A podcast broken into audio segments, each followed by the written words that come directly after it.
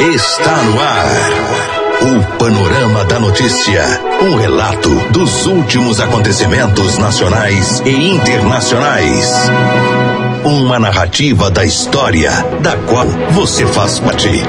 Olá, eu sou Silvano Arruda e a partir de agora o noticiário de Rio Paranaíba, da região do Brasil e do mundo, nesta terça-feira, 28 de maio, ano 2019. A fase da lua é minguante e a estação do ano é outono. Nesta edição do Panorama da Notícia, você vai saber que. Acidentes envolvendo dois carros deixa duas pessoas mortas na BR-354. Cães encontram bucha de maconha e homem de 42 anos acaba preso em Lagoa Formosa. Professora da FPM a destaque em simpósio com pesquisa para detecção do câncer de mama. Universitária presa em Patos de Minas acusada de participar de esquema de tráfico de drogas no Distrito Federal. Analista comenta atos pró-Bolsonaro. Isso e muito mais a partir de agora no Panorama da Notícia. A pessoa bem informada está à frente de seu tempo. Está no ar o Panorama da Notícia. A polícia. A serviço comunidade. E uma garota de 9 anos, filha de um policial militar de Santardo e motorista de Abaia dos Mendes, perderam as vidas em um gravíssimo acidente ocorrido na BR-354 no município de Rio Paranaíba. O fato aconteceu na noite desta segunda-feira, próximo ao posto Catuá, quando dois veículos se chocaram frontalmente. Os corpos das vítimas fatais foram levados para o IML em Patos de Minas. De acordo com informações da Polícia Rodoviária Estadual, um automóvel automóvel Toyota Corolla cor preta transitava sentido Patos de Minas a São Gotardo, quando, segundo testemunhas, um GM Celta cor vermelha que trafegava em zigue-zague pela rodovia em direção contrária acabou invadindo a contramão de direção e colidiu violentamente contra o Corolla. Com o impacto, o motorista do Celta, que estava sozinho no veículo, teve morte instantânea. Uma criança de 9 anos, que era uma das ocupantes do Corolla, foi socorrida até a unidade de pronto atendimento UPA de Carmo do Paranaíba,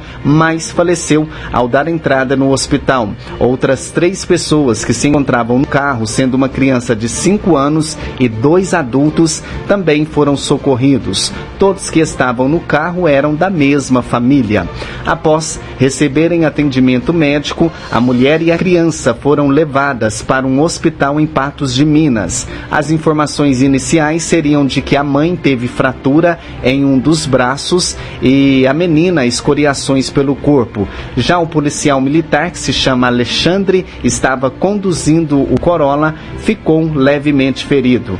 A perícia da Polícia Civil esteve no local e realizou os trabalhos técnicos. Em seguida, o corpo de Luiz Antônio da Silva, 50 anos, que era o motorista do Celta, foi liberado e levado para o IML em Patos de Minas. Já o corpo da garota que faleceu na UPA UPA em Carmo do Paranaíba também foi encaminhado até o IML para ser necropsiado. A polícia rodoviária ficou no local, auxiliando nos trabalhos da perícia e na retirada dos veículos da pista para que o tráfego fosse liberado para fluir normalmente. Agora 10 horas e 38 e o último domingo foi marcado por protestos em todo o Brasil com atos pró-Bolsonaro. Um analista e professor fala sobre sua visão da política atual e sobre este acontecimento no país. As informações é com a repórter, com o repórter Breno Zonta.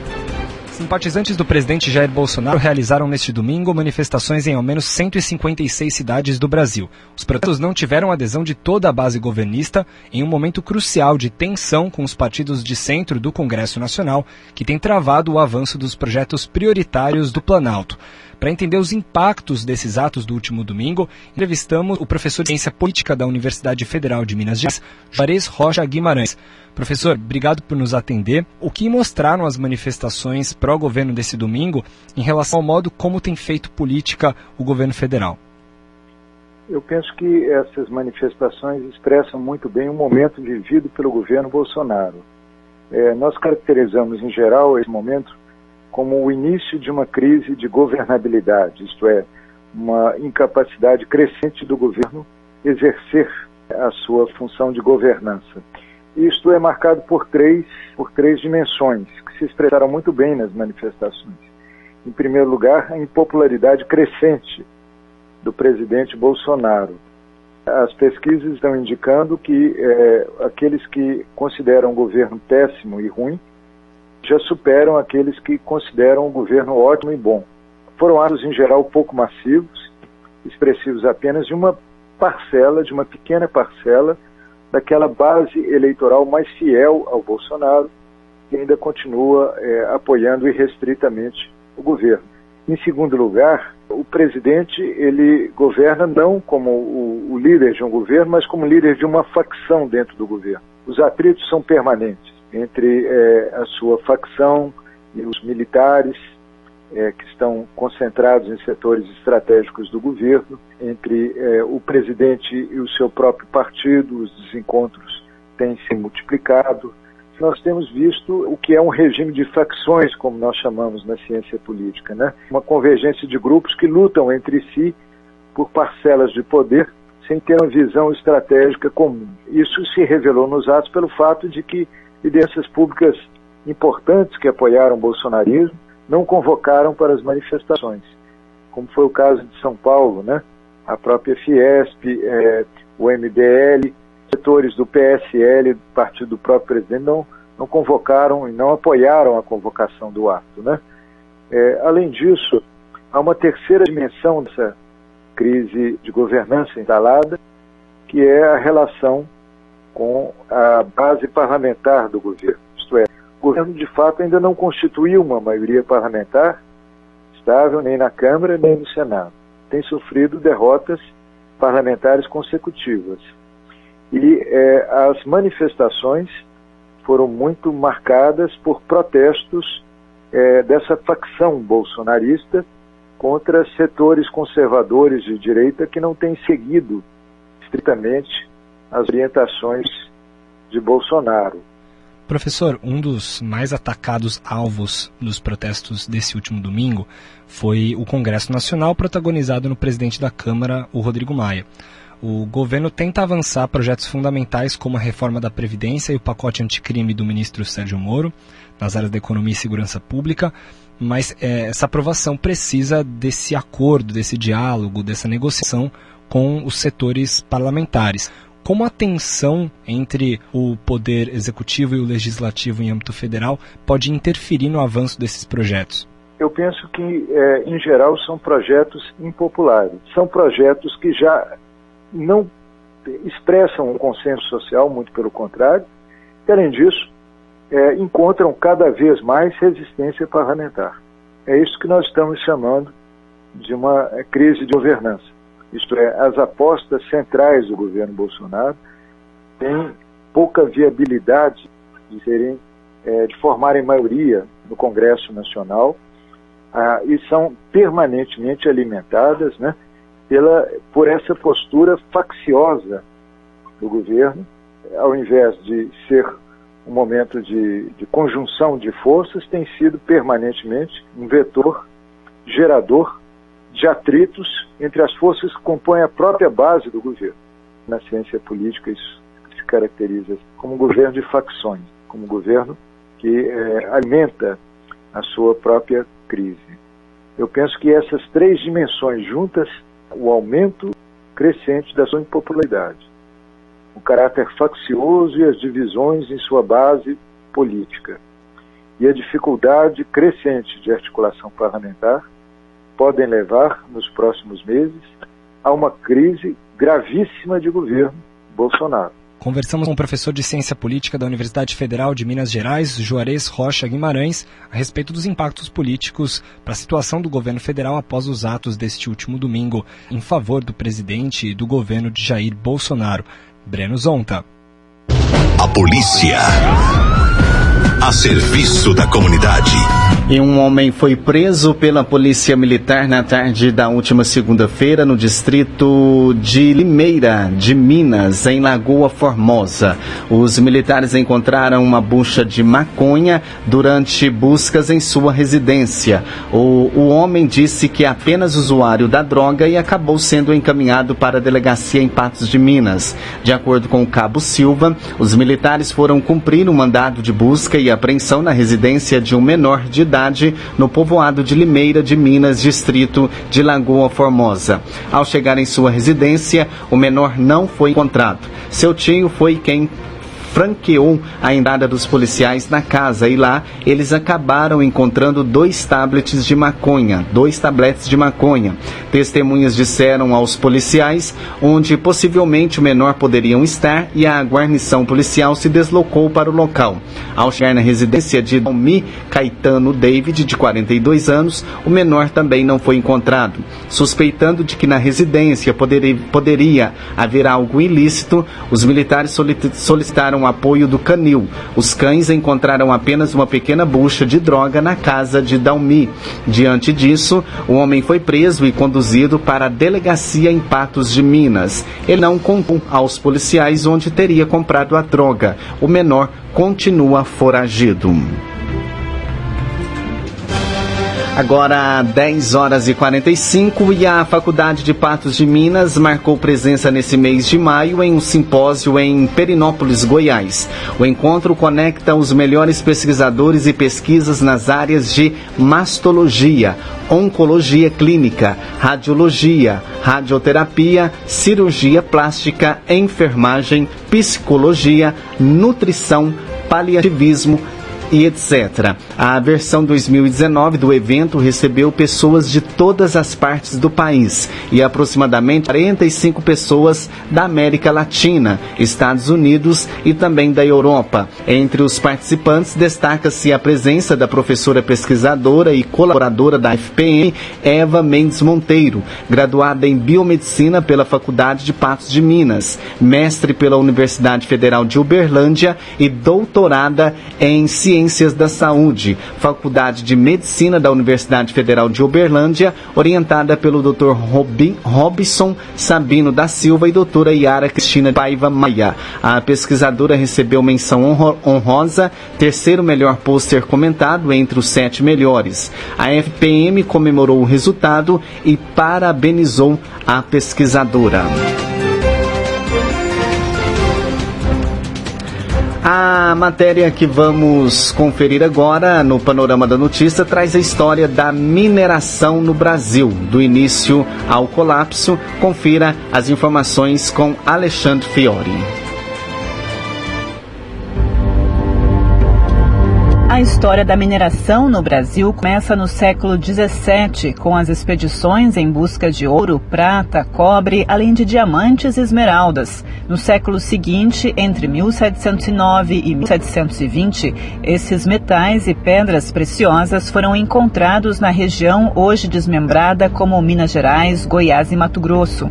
O país passou por transformações econômicas, fazendo surgir uma vida social e urbana na região sudeste. Hoje, as diversas matérias-primas obtidas na mineração são utilizadas por indústrias metalúrgicas, siderúrgicas, fertilizantes e petroquímica, representando 3,7% do PIB, sendo só a extração mineral 1,4%, segundo dados do IBGE.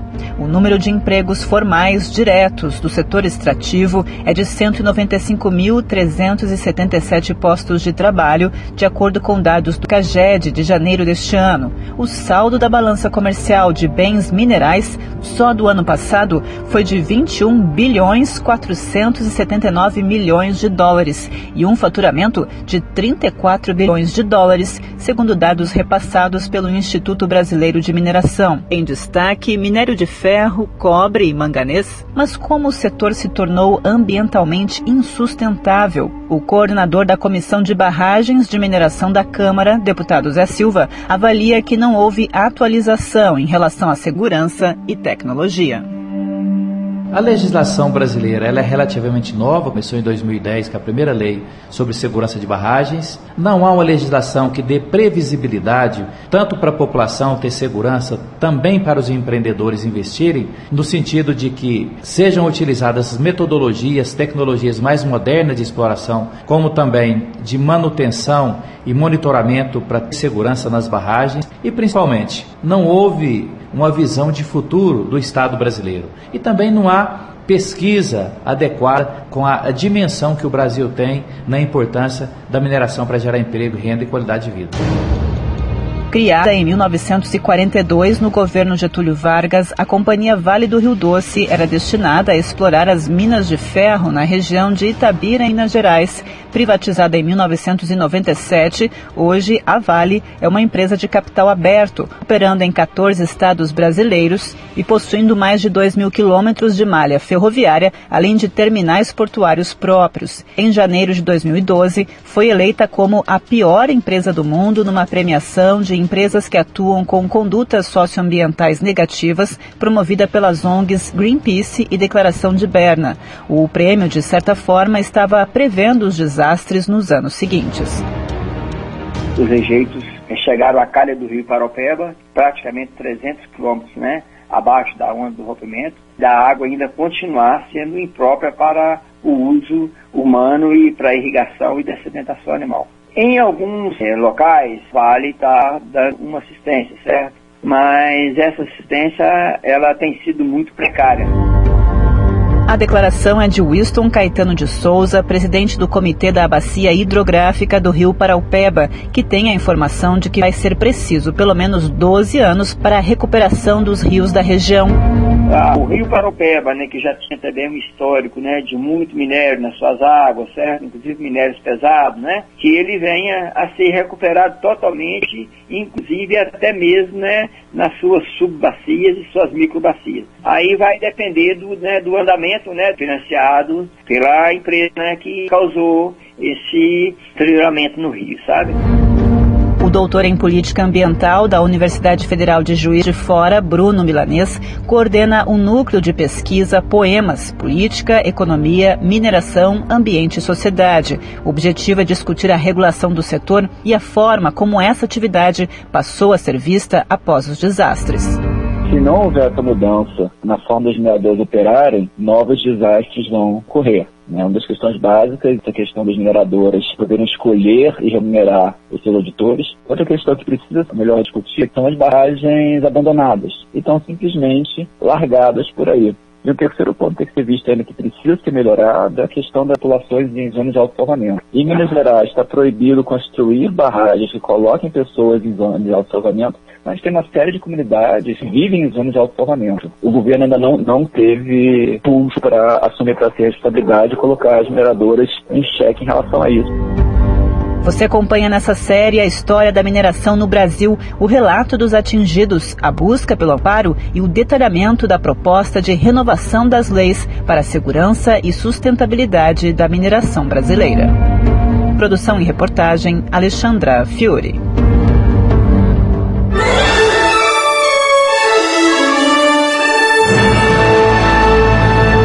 Após um pequeno intervalo, novas notícias. Paranaíba! Retomamos para que você saiba o que está sendo notícia hoje. Agora 10 horas e 56, 10 e 56 e o ministro da Justiça Sérgio Moro diz que o governo federal vai oferecer vagas em presídios federais para mandantes de massacres em presídios de Manaus. Na segunda, o governador do Amazonas, Wilson Lima, confirmou que pediu a Brasília a transferência dos presos para a unidade de segurança máxima do país. O número de responsáveis pelo massacre não divulgado. Morreu ontem Ontem, o cantor Gabriel Diniz, aos 28 anos, após uma queda de avião. Mais detalhes com Janaína Oliveira cantor Gabriel Diniz, conhecido pelo hit Jennifer, morreu nesta segunda-feira na queda de um avião de pequeno porte. A aeronave que saiu de Salvador, na Bahia, com destino a Maceió, em Alagoas, caiu em um mangue no povoado Porto do Mato, na região sul de Sergipe. Além de Gabriel Diniz, outras duas pessoas morreram, sendo uma o piloto. Gabriel Diniz havia feito um show em Feira de Santana, na Bahia, na noite de domingo. Na manhã desta segunda-feira, já dentro do avião que caiu, ele gravou um vídeo e fez a última postagem nas redes sociais. No vídeo, Diniz faz uma espécie de agradecimento. Bora, Jornaleira. Obrigado, Jornaleira, pelo carinho, viu, Jornaleira? Valeu, tá liberado aí. Obrigado, Jornaleira, tamo junto. Uh! Agora na próxima, bicho, tive que pagar os custos. Você tem que dar esse presente pra mim aí. Pera aí, Jornaleira. A queda do avião que matou o cantor Gabriel Diniz vai ser investigada pelo segundo Serviço Regional de Investigação e Prevenção de Acidentes Aeronáuticos de Recife. De acordo com os documentos achados no local, o avião é um monomotor com capacidade para quatro lugares e está registrado em nome do Aeroclube de Alagoas. Segundo o registro aeronáutico brasileiro da Agência Nacional de Aviação Civil, o avião só poderia ser usado para voos de instrução em clubes ou escolas de aviação. Gabriel Diniz tinha 28 anos e era natural de Campo Grande, no Mato Grosso do Sul, mas foi criado em João Pessoa, na Paraíba, onde morava atualmente. O cantor estourou no cenário musical no segundo semestre do ano passado com Jennifer, o grande hit do último verão. O nome dela é Jennifer. Eu encontrei ela no Tinder. Não é minha namorada, mas poderia ser. Corpo do cantor Gabriel Diniz será velado no ginásio poliesportivo Ronaldo Cunha Lima, em João Pessoa, na Paraíba, nesta terça-feira. O enterro será no cemitério Parque das Garças. Com informações de Sergipe, Janaína Oliveira. Você caminhou conosco pelo panorama da notícia. O conhecimento dos fatos faz de você um cidadão ativo. A apresentação Silvano Ruda, edição Raquel Marim.